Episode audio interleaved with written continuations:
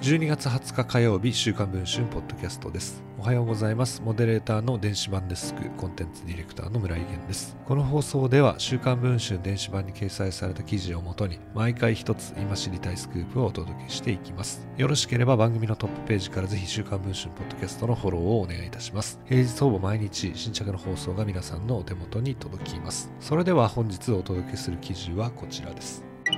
公明党の岡本三成衆議院議員が財務副大臣在任中に自身の所有するマンションを売却していたことが週刊文春の取材で分かりました。在任中の不動産取引の自粛を求める大臣規範に違反する疑いがあります。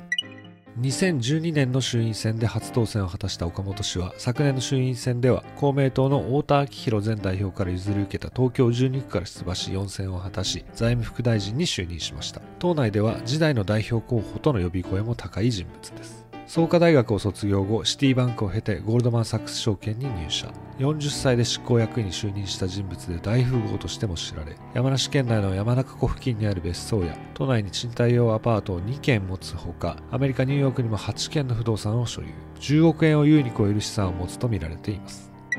週刊文春は12月6日配信のスクープ速報で岡本氏の資産公開法違反を報じました米国に持つ不動産のうちイリノイ州にある約700平米の土地とそこに立つ約186平米の一軒家が国会議員が毎年提出する資産等報告書などに不記載だったのですアメリカの不動産サイトによれば、この物件の推定評価額は約5800万円。岡本氏は報道当日の12月6日、資産等報告書を修正しました。しかし資産をめぐる疑惑はこれだけではありませんでした。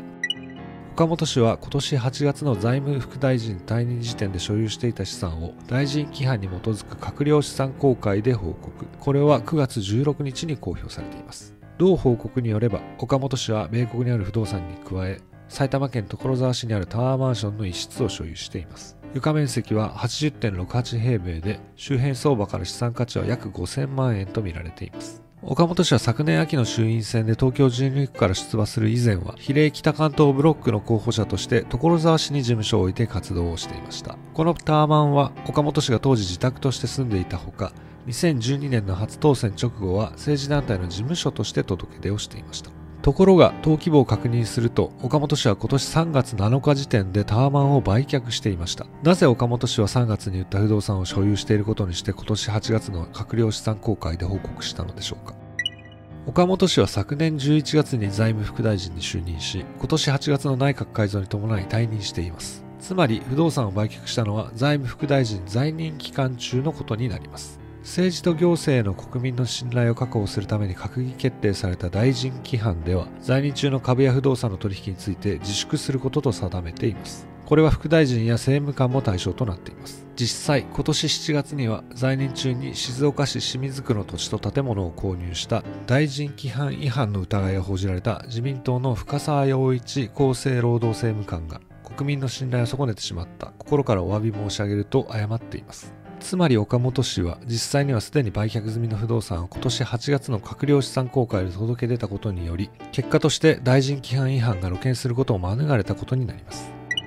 岡本事務所に質問状を送ると次のように回答しました。ご指摘の物件は以前埼玉県在住時の自宅として使用しておりました。2019年8月9日に東京へ居住地を変更して以来2020年12月20日に不動産仲介事業者と契約し売却を模索しておりました。その後に副大臣に就任し図らずも在任中に契約が成立しました。本来であれば規定に基づき退任時の資産公開にて当該物件を削除すべきでしたが確認不足により掲載されたままとなっていました。誠に遺憾でございます。今回ご指摘を受け直ちに訂正手続きを行いました。現在配信中の週刊文春の電子版では岡本氏の疑惑に加え公明党の北川和夫副代表が地元で開いてきた北川和夫と語る夕べも岡本氏と同様収支を報告しない闇パーティーとして開催されていた疑惑について報じています。公明党の存在に注目が集まる今ぜひこちらの記事も電子版の方でチェックをしていただければと思っております。それでは週刊文春ポッドキャスト今日の放送はこれで終わりたいと思います。また次の放送をお待ちいただければ幸いです。